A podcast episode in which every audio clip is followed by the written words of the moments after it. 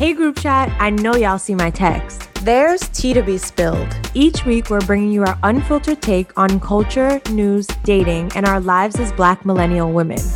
We're coming to y'all with the honesty and eye rolls that only a text chain with your girls can.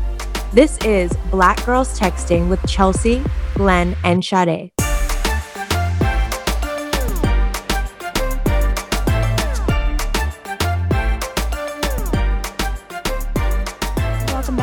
Episode of Black Girls Texting. Sade here, Glenn here, Chelsea here. How's it going? Hey, ladies. I will just hop right into the on read reply. On read or reply. Super excited for this episode. Um, you're going to hear shortly an interview that we did with Erin Sharkey, who is the editor and sort of like curator of this anthology of essays that I have an essay included in. The anthology is called A Darker Wilderness. It's a collection of essays by Black writers on nature and our relationship with nature. Um, and I'm so thrilled. Like, I have a piece in a book. Like, when I held it, I started screaming, and it's just so exciting. Um, I'm going to, oh, and yes, please shop it, buy it, local bookshop, please support your local bookstore. Um, I'm going to leave on read the fact that I think cigarettes are haunting me. I talked about this on a previous episode. I keep finding cigarette butts all over my deck outside. And they're not like old ones that from my smoking days because it's a very specific type called a per- Parisienne, Parisian, some some shit like that.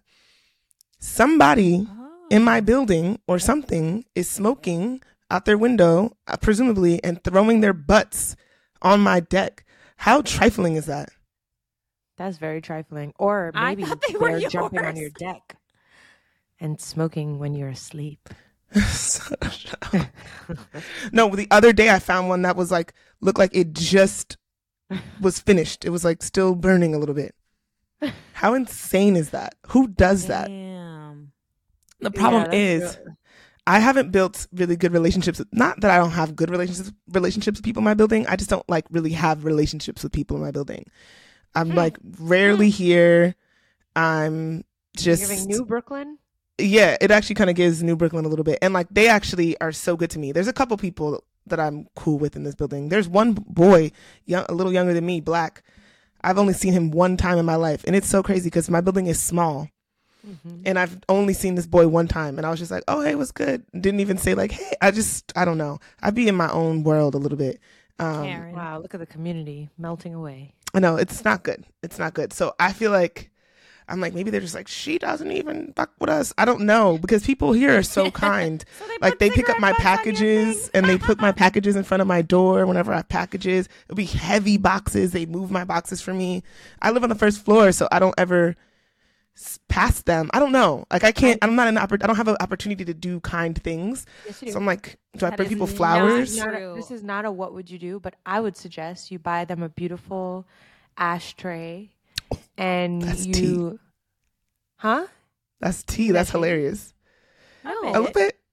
No, you bring it up to them and you're like, um, I know there's a smoker here because the butts be in my Oh my god, my that is patio, but hilarious. I also used to be a smoker and I just wanted to introduce myself. I feel like we haven't spoken a lot. Here's an ashtray. I do not agree with that advice at all. I think That's it's so nice. Quite hilarious, but also like n- no, like I'm not rewarding you for throwing cigarette butts on my fucking. How do maybe y'all think think that that's okay? n- not on her patio. Maybe they think it's Dude. going on the sidewalk. Yeah, but also th- you shouldn't be. Fucking I mean, you shouldn't be your doing that, garbage yeah. in the street. It should Yeah. be in, going in the garbage can. Yeah, like just have an ashtray, bro. Oh God, that made me so. Well, upset. clearly they don't have an when people ashtray, so give them one. Um, I'm gonna jump in Mm-hmm. in the sake of time. Oh my god, I just forgot what I was gonna leave on read. Oh, okay, I remember. Two things. The situation in Sudan. I am not gonna do a full on like CNN report on it. If you don't know what's happening, But why isn't Sudan, CNN reporting on it? Are they not though? I know a lot of people are saying that Western media anywhere. isn't reporting. Oh, I just listened to like 57 podcasts about it because I was like, wait, how did this happen? Like, my too long didn't read TLDR of the situation was like, there was these two niggas and they had this other nigga who was the president and then they got together and they were like fuck that nigga. We about to take him out of here. And then they got rid of him. But then the two niggas that got rid of the old president ended up beefing and now they're beefing against each other. So like they they like kicked one of the men out and now the two of them are fighting amongst themselves.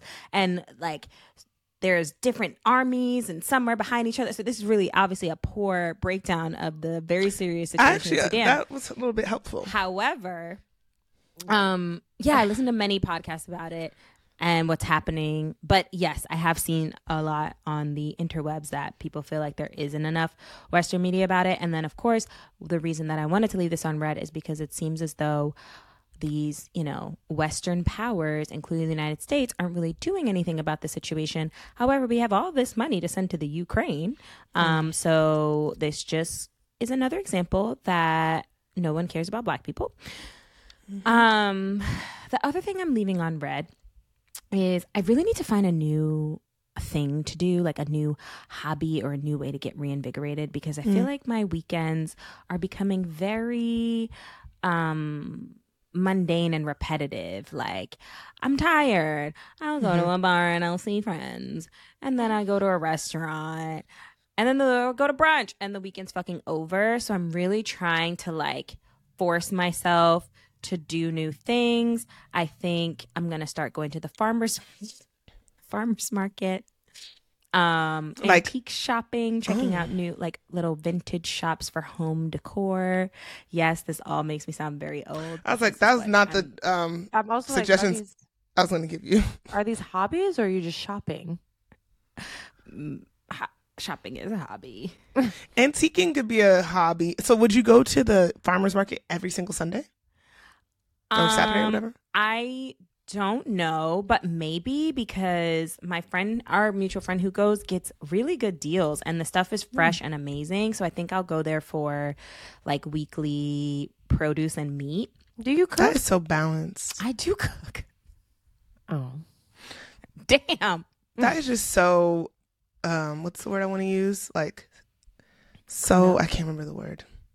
Adjusted, like well adjusted. Like you're just gonna go to the farmers market on the weekends.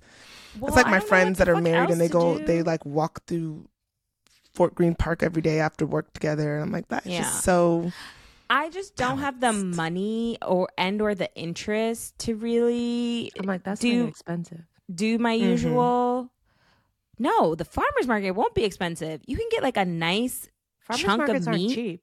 For like eight dollars, like fresh from a farm. My friend and I so made a pot of bolognese, and I was eating this bolognese for ages. What kind of meat was that? It was just beef. It was ground beef. But like, But here's the thing, I just assume cheap farmers markets are expensive all the yeah, time. everyone. I don't even like. I, I just went to one in Brentwood, um, and it was definitely more expensive than Whole Foods, Well, I'm gonna go check same. it out to price compare because you know that's also a big. but it's passion of fresher, mine. so yes. it's better. Um, Oh my god, I love it. Sorry, let me not downplay your new ideas. Yeah. What? That's What, lovely. what alternatives do you have for me? I was like tonight I'm gonna go to like a random show. And I'm like, oh that's different. I'm tempted I really kinda wanna cancel, but I'm gonna do something different. Don't I mean, cancel it. maybe. You know? I'm really not trying to spend money. Like, I'm just not interested Mm-hmm. in that. Any money So that maybe I have, I want to spend garden. on traveling. Gardening I- would be I great. just, I just planted That's some um, beets and some peppers that our friend Okay. bought me. Let's see how the fuck that goes. I don't know. I don't think I have a green thumb. maybe some um, herbs too that you can use in your Yes, season. herbs. I Mhm. do have mint already, Okay. and I think I want to get some like basil, other things. Yeah, you know, leading into cooking, being a domesticated bitch, saving my coin, but I'm leaving the fact that like I really don't know what to do with myself on read, and I want recommendations that are not costly. I don't want to be boozing. I gained like eight pounds. Not okay. So Mm. it's can't. I'm just Volunteer. Not gonna be. Yeah, actually, Volunteering's it's funny that you said that because the Spanish class that I took that was not very good. I'm sorry, but um, I wish them well. Asked me to Mm. come volunteer with these um, little Spanish speaking babies up in the Bronx. So I might go do Wait, that. that sounds like a dream. I know. Like I'm really little excited. kids That when sounds they, so like little cute. Spanish speaking kids. It's the cutest thing when I'm they're like really speaking excited. Spanish. Yeah. But we haven't like set a date yet because she's trying to do it with like other people who were in the class. Um, but I think I will do do that and just I don't know. I think the summertime would be good though because there are more like free events and like things to do. But like the same like rigmarole of the same bars and the same shit and the I mean, the bars around. are kind of boring. I was I had the two other day. I'm like, martinis and it was a hundred dollars. How the fuck did that happen? oh, no, that's crazy. That's crazy. no, I'm No, I, there will be good, hopefully, but- like free concerts in the park and events, more events and things.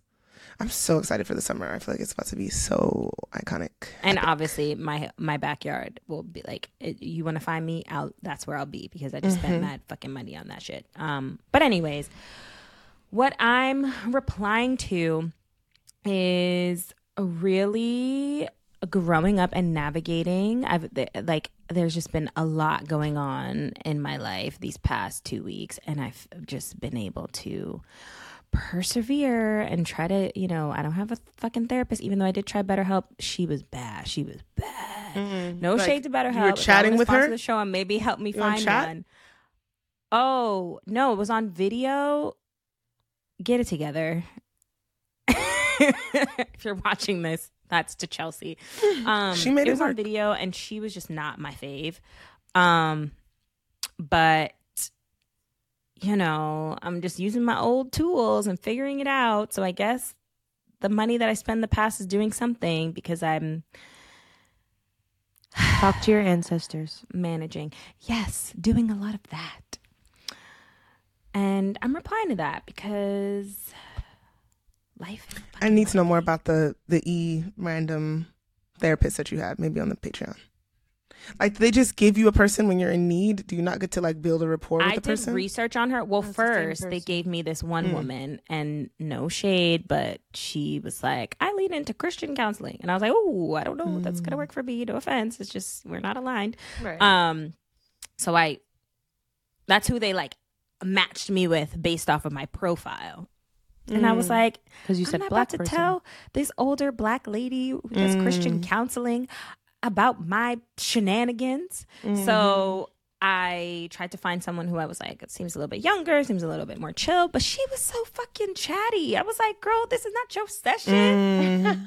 Mm, And yeah. then she kept being like, well, you're a good person. I kept being like, you don't know. you don't me. know me. What if I'm a terrible person? Yeah. I was like, don't do that. Don't placate me. I hate that. Mm. She's Um, no Z, So she's nosy. even though you know me and Z. We gonna see about Z. Yeah, I thought you were firing yours. I need to. I keep just canceling and canceling, and I'm hoping that she'll just be like, maybe this is not working mm. for Wow. us. I really think that That's you need avoidant. to unpack that in a therapy know. session.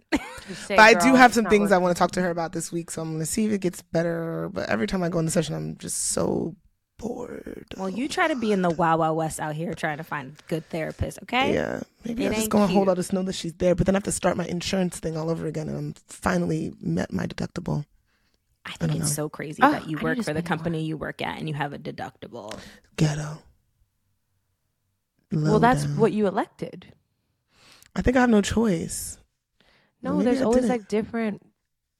What? Pay Levels? attention next. Um, Time they have that little Open session. enrollment. Yeah, yeah, There's different options, yeah. but then you pay good. more. It's you know. Hmm. Um. Okay, what about you, Chelsea? Um. I'm gonna reply to my Jeep Wrangler. His name is Esteban. I keep And- seeing that car everywhere. It's really like freaking My me car out. In that Yeah. color? Yes. with a one touch. Okay, girl, I don't know about all of that, but it's The green. top can come down with a button. It's green and it looks like your car. I don't know what's going on. I'm on sure on it's the not a one inside. touch, um, because that's rare.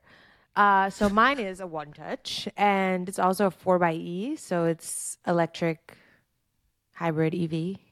So it's not what you've what you've seen, I'm sure. Oh my Um, but I absolutely love my car. Uh, you know, it's my first ever car and I have like an actual relationship with the car. like when we were in Palm Springs and I had to park the car outside, I gave it a kiss goodnight because he's never been outside before. He's always been in a garage. You are one of a kind. What are you? Um, but that's really cute. um, I get that. But it's just like it's, and you just I like love it. It's your your 'cause I'm like, thing. it's yours. car. Yeah, yeah. I And say, what like- are you smoking? But I I know what you're smoking. Shut the fuck up. Um, Cali and like it's because like when I was getting the car, I was like, oh, should I pay the extra, whatever, to get the one touch? And I did, and I'm so glad I did because that's like a part of the California experience. I think is having the top down and the wind is blowing through your hair, and it's kind of blowing and it's covering your eyes, but you're on the highway, so you have to see and move your hair real fast. Mm. Um. Anyway, visual. so I'll reply to that car. Very visual. and I am leaving on read. Mm, nothing really. I mean, I can. ugh, yeah, I'm not leaving anything on read. I love Period. that. Life is good. I'm trying to think if there's maybe something will pop up, but as of now, nothing. Oh, I'm I'm- leaving on read the fact that I need to start planning this fucking wedding. Oh. So I set some time aside to just get started this weekend. hmm Yes, please advise, please, Mm-hmm. because the year is starting to fill up, and I'm getting fucking nervous. Okay, because my man got three now. I'm like, oh fuck, Oh my God. yeah. Jesus. I mean, here's the th- like, if uh, he will just split it up, but that would suck, you know. Yeah. Mhm. Anybody I have a hotline bling? Spare you and say that I don't.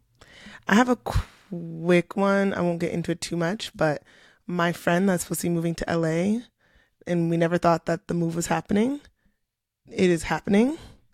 They sent me a video of their apartment. They went yesterday to make their down payment, Wow. and it was like very overwhelming for me that I didn't expect. We were on the phone, and I like burst into tears, and I just like went on mute. And he's like, hey, like, are you there? Blah, blah, blah. It was like all sad and shit. And I was just like, I have to go. And then he messaged me, like, I know I'm sad too, blah, blah, blah, blah, blah, blah. Write that down for your conversation. That's what I'm saying. I do have things to discuss with Z. Do you know what you're sad about? Because like technically, you could still visit him. I mean, them. right. Then, They could um, still visit you. yeah, FaceTime. they were like, it was one point when he said, like, we were talking about beef, and he's like, oh, like, should we watch it together? Maybe I can come this week. And I was like, oh my God, like, that, like, we just, that just won't happen anymore. Yeah. So, um, easily. But if it if it makes you feel any better, I feel like me moving here, I've actually ended up spending more time with certain friends because then they mm-hmm. come here and they stay with me, and it's like that's a whole different level of like someone staying days at your home versus True. Like, That's true. A lot of time. You know? I mean, well, there is the added layer of the video that was sent to me of their apartment was of their shorty. I was like, please don't get into this place? now. Take take it Yeah. to the Patreon. So we'll take it to the Patreon. Take it to the Oh, she will Patreon. not be visiting. No, yeah, mm-mm. take it to the fucking Patreon. No. no, no, no. We're supposed to be having Ah. dinner this week, and I'm just gonna be like, listen, plan. Maybe I don't really have a plan actually. Yeah, I'm like, Um, Okay, okay, okay. This is enough. I'm cutting you off. Yeah. My good sis, that's a black girl doing shit. So, group chat this week's Black Girl Doing Shit is Erin Sharkey. Erin is a writer, arts and abolition organizer, cultural worker, and film producer based in Minneapolis. She is the co founder with Junauda Petrus of an experiential arts collective called Free Black Dirt and is a producer of film projects including Sweetness of Wild, an episodic web film project, and Small Business Revolution, which explored challenges and opportunities for Black owned businesses in the Twin Cities in the summer of 2021. Sharkey has received fellowships and residencies from the Loft Mentor Series, Vona Voices, which is where we met, really cool, the Givens Foundation, Coffee House Press, the Bell Museum of Natural History, Penumbra Theater, and the Jerome Foundation. In 2021, Sharkey was awarded the Black Seed Fellowship from Black Visions and the Headwaters Foundation.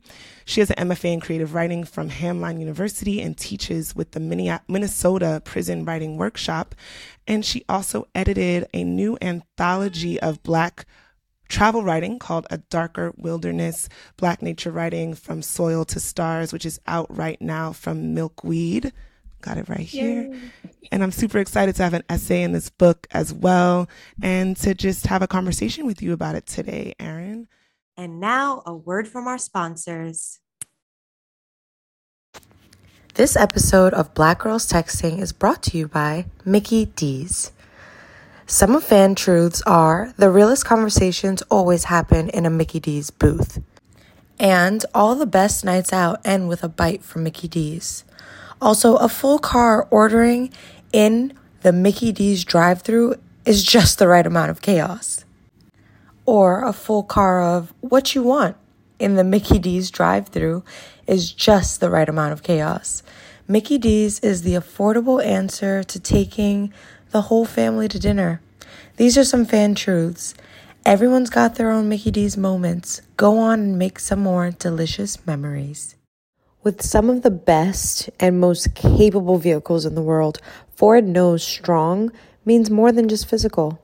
Ford is sharing the inspiring stories of those behind the wheel who are accomplishing their goals, pursuing their dreams, and creating the world they want to live in. Built Ford Proud highlights Dee Bryant, a Ford driver who has shown strength in how she is breaking boundaries to create change in her field for those all around her. Dee Bryant is a professional stunt driver featured in over a 100 films, movies, and shows. She began riding motorcycles at age 11.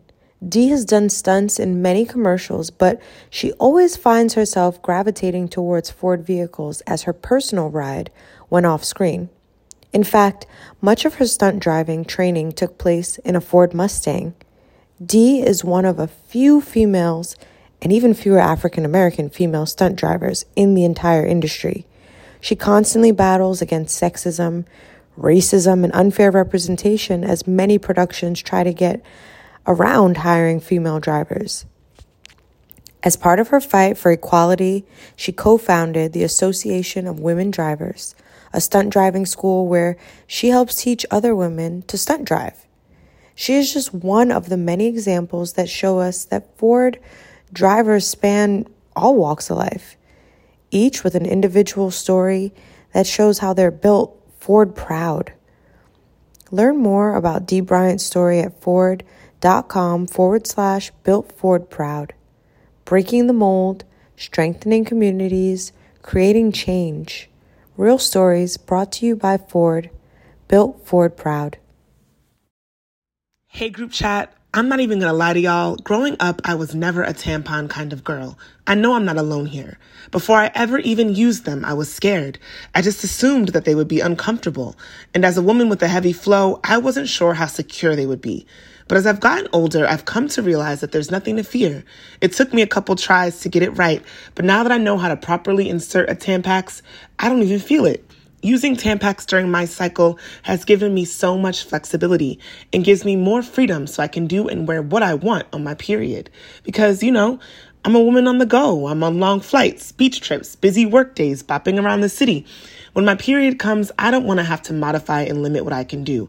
I want to keep living my unapologetic, multi hyphenated lifestyle. And I never have to worry about leaks because just like a pad, Tampax can absorb even your heaviest flow and give you an up to 100% leak free experience you can't see or feel. So, for everyone with periods who's never used a Tampax, I encourage you to incorporate it into your menstrual routine. It's comfortable and flexible protection from start to finish. All right, y'all. It's time for the group chat. Kicking it off for all of us, including my co hosts, what is everyone's earliest memory of nature? And what emotions do you associate with that memory of yourself in nature, I should say? That's I think for me, yeah, I feel like I I remember feeding ducks with my grandpa when I was a little little kid. Um, we lived with my parent my grandparents for a little while when I was little little, and um, so my grandpa was in charge of me, and so we would go on errands, which included going to the uh, bakery and getting day old bread to feed the ducks, and we would spend time with ducks. Um, but yeah, I think it was with him. He thought he could tell the greatest stories. He could like tell me anything about anything natural. He knew all the tree names. He knew Oh my things God. about animals. He named animals that were not his to name. So there was a duck, ducks that visited this pond that he called Min and Bill, and he was sure that they were the same ducks for ten years. I'm sure they weren't, but we always went to visit. They Min and kept the Bill. same names. Mhm. Oh, Yeah. so sweet. For me, it would definitely be Prospect Park. Um, I'm from Flatbush in Brooklyn and live like less than 10 minutes from the park, um, or lived. Um, and yeah, it was nature, but also like the black people in the nature. So, like, there would be this drum circle that my mom would have us go to every weekend. Um, and it was like, you know, people playing drums on like a patch of dirt, um, trees surrounding them. I just think of like that park specifically. Oh, I love that. Sade?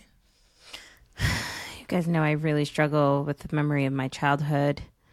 um, I don't really have like a distinct memory of nature. Like, I think I thought growing up in Bed-Stuy that like my block was nature, like Yeah. the trees outside, until I like would get out of the city and be like, oh my god, like there's just vast land where there are no other people and no other homes. But to me, this was nature.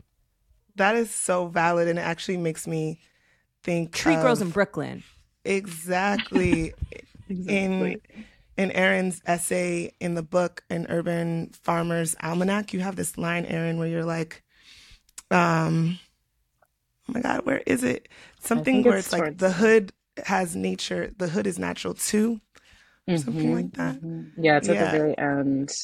It, I, my book launch, I bawled. I was not expecting, but it made me cry because I was thinking about that place. Um, oh yeah it says the hood is a Yeah. natural place nature Yeah. isn't good or bad. go ahead want to read that part for us An almanac trusts observation and predict- prediction.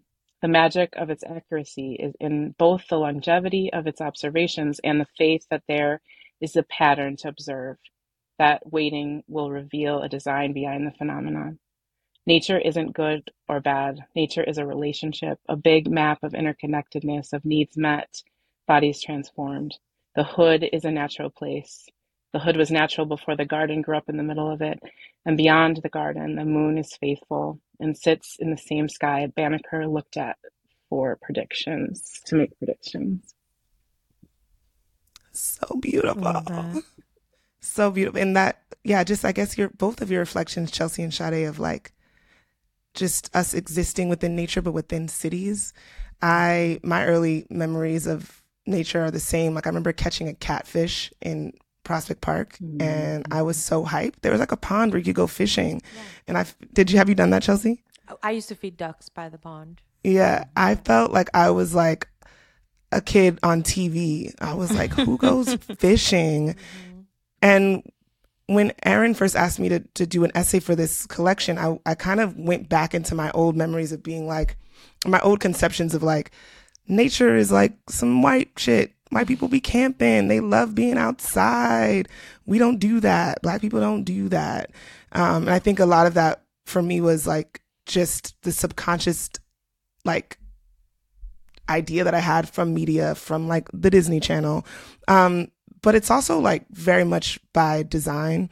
Like nature is supposed to be this great equalizer. It's land, yet black folks' relationship to nature has long been fraught. So I found a, some information. According to a study by North Carolina State University, people of color are three times more likely than white people to live in places that have no immediate access to nature. And this is a result of a history of redlining, forced migration, and economic segregation. Um, spending summers with your family at a national park has been like a great American pastime, but for black folks, there was the combination of lack of economic access to vacations, and then these parks would be white only. Um, and then throughout history, nature and the outdoors have been the site of violence and lynchings for black folks, so they also hold a lot of trauma. Um, and then in recent history, we have the murder of Ahmaud Arbery while jogging outside, and then the targeting of Christian Cooper, the bird watcher in Central Park. So, with all of that added to that, that Black folks haven't often had a space within nature writing because we haven't had access to nature. Erin, can you speak more about just this kind of context and the inspiration for a darker wilderness and why you thought it needed to be in the world? Yeah, thanks for that question. Um, I so I have this like mixed uh, experience as a child. I'm a mixed race person, and I was raised by my white mom and my white stepdad for the most part. Um, and so I did have that those summers in natural and national parks experience. I I think we slept in every state, every all the 48 states before I was done with high school. So we spent a lot of time traveling and um, making our life in front of our neighbors in a big national park, and lots of white folks looking at us, lots of questions about why I was there, where I'm, mm-hmm. you know, do I belong there? Why are my parents white and I'm not white? That sort of thing. So I, I got that experience for sure. And I think um, I gained some comfort through my parents' comfort in moving in those spaces. Um, but I'm also, you know, a kid that grew up at an inner city church in Minneapolis, and and I was on buses every summer to go to summer camp or day camps or you know swimming at some the city beaches um, and so i definitely had that sort of blue sky camp experience too that a lot of kids have um, that live in inner city places I, I think that the the the inspiration from the book for the book actually happened while I was teaching a, a nature writing class in um, prison here in Minnesota, um, and it I don't know what I really expected. I thought I was gonna um, be interacting with students who are writing about childhood experiences for the most part. Um, but they were able to identify nature happening every day to them, even inside of a prison. They were able to notice, you know, the birds flying past, the yellow jackets that were, you know, finding the dandelions on the yard. They were thinking about the seasons as they passed. Um, and so it helped kind of crack open the definition of nature for me and the mm. ways that we even find relationships with nature in our own houses, like thinking about the ways that the sunlight moves across our spaces or our little house plants, those sort of things is all nature too. And I think um, the the idea that's in a lot of nature writing is that you have to go to nature, right? That it's somewhere far away. That nature actually belongs to a very fit white man who's wearing mm-hmm. like Patagonia gear, mm-hmm. who is mm-hmm. setting out to do something no one else has done before, climbing the highest something and planting their flag and saying that's theirs, right? Naming it after themselves. And so I think it, it deserves a rebrand. It deserves us to reimagine it because we have to contend with all those things redlining, um, racial covenants. We have to think about Jim Crow and its effect on how comfortable people have been in nature. And and it has created a rot relationship, but also Black folks have been stewarding land that isn't their own land for a very long time. Many of us, right? Um, mm-hmm. And so mm-hmm. we have the the ways that Black folks have been stewarding and been in relationship with nature has persisted, despite the ways the state is really aimed to separate us from those positive relationships. Um, so I was really inspired by some reading I was doing. I actually um, got a residency in an archive at the University of Minnesota of African American history. And I was reading um, the narratives of formerly enslaved people as part of the Federal Works Commission. They um, sent white ladies mostly around the South and interviewed folks who had survived enslavement. And I was struck by how much the narratives talked about the garden. And I'd never thought mm-hmm. about the garden as a place on a plantation. I'd never I mean, mm. I, obviously, but I had really thought about toiling in the fields or toiling in the house, but that there might have been a place uh, where enslaved people experienced autonomy or pride and liberation in a place where they could grow the best tomatoes or mm. um, you know and that was really exciting to me to think about that as a seed uh, which is why the archive plays a big role in the book too so each of the essays yeah. in the collection is anchored by an archival object Erin was super helpful with the archive element because I was like, oh my God, I already have to think about my relationship to nature, which I felt I did not have one. And then I'm like, mm. now let's add the archival piece. But um, it was really cool. She introduced me to um, this. There, so there was like a, a guest house in Martha's Vineyard called Taylor's Playfair, and the image that's in the book is kind of of like their advertisement for what like a traveler could go there and experience. And there's an image at the top of that sort of ad of a family like posted up. I'll, let me see if you guys can see it. Um, like on the lawn. And I mm-hmm. found this like so quintessentially like American and summer like on the lawn chairs, there's a dog. There's like this matriarch at the center and they look so comfortable on this land and they're like claiming it as their own. And then of course there was this like relation to the fact that my family runs bed and breakfasts and places of ref- refuge for black people. So I was thinking about how Martha's Vineyard has been this place that black people could actually go and engage with nature safely and experience leisure and how nature provides leisure and ease for people. But how inaccessible it's long been for black people. Um, and I thought specifically about this one weekend that my family and I went up to the, our bed and breakfast, um, and a lot of shit was happening with my, with my family. Like my cousin had recently died, like a year prior to that. We were in the midst of the pandemic. George Floyd was murdered, like months prior to that, and this was when like cities were on fire, like everybody was burning the cities were burning, America was burning, and we retreated to nature to like connect and be with each other. Um, so yeah, as the story unfolded, I was realizing how much more profound that weekend was than I realized at the time. But that actually brings me to another question that I had, Erin, um, because this book was somewhat birthed during that time, right? Like COVID, Black Lives Matter, revolution. Like, how does that contextualize the way we look at this book? Totally. Well, um, I started the book project before the pandemic and before the uprising that really swallowed my city, and and so, you know, I had a few people had agreed to be part of the project, and we're starting to write, and then me, I like a lot of other writers were asked to put put down on other work and to reflect on the moment, which is really challenging, really hard to think about it as we were going through the trauma. And so um, it extended the period of mm-hmm. time that it took for the book to be born. You know, it really, uh, I worked at the press to give the writers more opportunity, more chance, more like space because, um, yeah, it was really, it was a really hard time for me to think longer than a couple sentences myself. And I was asked to, in the moment, reflect on, you know, how it was changing my teaching or how it was changing my feelings of safety when, like, literally, our apartment was full of smoke um, days on end. Mm-hmm. There were tanks going down our streets. There were people finding and sending, you know, bombs behind our dumpster, wow. like things that were terrifying. And we were organizing every day. I was on calls with other organizers across, across the city to think about imagining past police um, responding to streets on fire, making sure people had basic things, diapers and, and food, because we couldn't get medicine they closed all the pharmacies in town. Like it was a wild time here. So, mm. um, yeah, it was it was challenged to think about it. One other thing that happened to me during that period is that um, I had I was invited to visit a retreat center in central Minnesota. Um, it had been started by a group of nuns, and then um, was being stewarded by a, a, a white couple that had on their heart that they knew that the land should be stewarded by people of color and they asked me and my friends if we wanted to have it.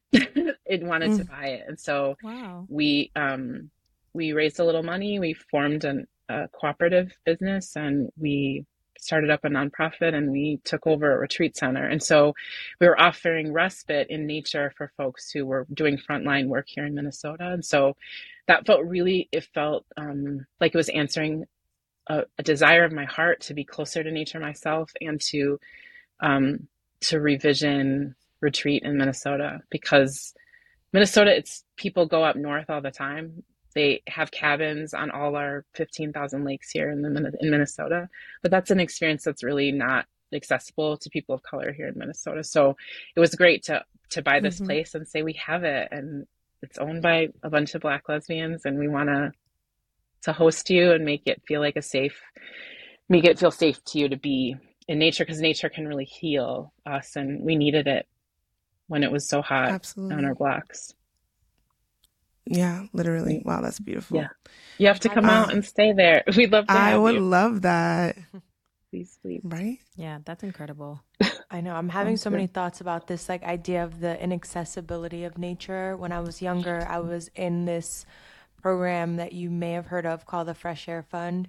Mm, and so like mm-hmm. a bunch of inner city kids were bussed out to like upstate New York and these people just have acres and acres of land. Um, you get to milk cows and, you know, pick apples from the apple orchard, go fishing, mm-hmm. catch frogs, catch butterflies, and like all these things that we don't really get to do in the city. And that joyful experience, but also that feeling of fear because it's so unknown. Like I think about mm-hmm. Get Out Yeah. and like being in this very there's a lot of land and like it gets really dark at night and you feel very unsafe. So Yeah. I don't know. I'm mm-hmm. so excited to to finish your book and hear mm-hmm. read all the stories about, you know, specifically people of color in nature and their Yeah. relationship to it. Yeah. Yeah. My wife always jokes, she says, my wife always says, you know, in the city, someone can hear you scream and they won't hear you scream in the country, um, which is real. And there is this power in neighbors. And we've really had to work hard to find trusted folks and community around retreat center, our retreat center in, in rural Minnesota. And we asked our community before we said yes to the project to, to help us to, to game, like to, pl- to, to figure it out together. Like, would it feel safe to be there? Does it feel good to be there? Mm-hmm. What what would we need to change in order for it to feel good? And and people really talked about how scary it is to drive through Trump Trump rural Minnesota. I mean, and it's mm-hmm. and that's the spaces where folks are using their billboards and their fences and the sides Yep. of their barns to say uh, we I passed one that's like you're get your head checked if you don't like Trump and then like really icky things about the elected officials that are female in Minnesota. So like Ilhan Omar and Amy Klobuchar, and and it it feels scary to me, you know. And even in our first few weeks um, being at Root Springs, somebody put a um, "Let's Go Brandon" or whatever bumper sticker on our sign, which felt like okay, maybe that's a joke or maybe that's nothing, but it it does feel like a threat. And so we had to really think about Yeah. do we want to be out there scraping the sticker off of our sign Right. um, and we really you know it's, and bringing it- people there. exactly inviting You people know? and saying this is a place you can decompress and feel safe Exactly. Mhm. That's something I like contend with a lot in my essay too, and because I'm writing about going up to rural Pennsylvania where my family has this bed and breakfast, and Chelsea and Shadi have been up there before the election for the first time Trump was running, and the time when I went back in this essay was when he was running for reelection, and like, ooh, child, and we were there the weekend of Fourth of July, and they love to show out Fourth of July. exactly So yeah. Um, but another essay in the book, Erin, was written by Ronald L. Greer II, who's currently incarcerated. And powerfully, there's no accompanying archival image to his essay. And you invite readers to consider the empty space with an argument for abolition of the prison industrial complex. And being that you've worked within prisons teaching creative writing, I'm just so curious about sort of how you came to doing that work and why you believe the prison industrial complex must be abolished. yeah. Done with prisons. Fuck them um i so when i was living um in buffalo new york i lived there for 10 years. Um i lived on a urban farm and um the organization i was working with had a a neighborhood center that had a commercial kitchen in it and folks were using that kitchen to like make small food businesses. So people were making maybe bean pies and hot sauce and stuff like that. And um one evening i woke up in the middle of the night and the whole building was ablaze. The the it felt like the whole block was on fire. And in the morning was discovered that it was some young people in the community that had arson fired the building um and so in an instant we I lost my workplace. A lot of people lost their businesses. We lost this neighborhood center. Um, and so I was part of a group of people that went to court around this fire. And in the, when we were in court, it became super clear that the kid who had orchestrated this fire was ours and was part of, was one of us. And that we didn't want him to get gobbled up by the system. And so we spent time um, advocating with the district attorney to allow us to do our own process in community. So it was my first foray into what is maybe transformative justice. We called it reparative justice at the moment when we were doing it, um, but we got to build relationship with this young person and to understand his situation, understand the relationships that we had together. We got to tell him about the trauma of, of the fire, and mm-hmm. he was able to invest in the neighborhood and spend time doing consu- com- uh, community service right on the block. And um, you know, he worked really hard. He got mentored by a, a plumber. He got his plumber license. He's like a, a union plumber now. His like dad owns a house on the block. Um, so I really got to see acutely how the prison system really aimed to take that kid away from us, to train to like in, like really make him ashamed of himself and and give him the skills to re-victimize our community after mm. serving time. And so it was our job to to know him, to not outsource the this conflict resolution to this entity that didn't care about us. Um, and so I, I was part of a something called an abolitionist reading group at that point, and we were reading lots of text and thinking about the ways that we could identify the the ways that the prison system or the policing system had infiltrated our relationships and the way that we you know maintained the community center were we policing the community center? We didn't want to do that, you know?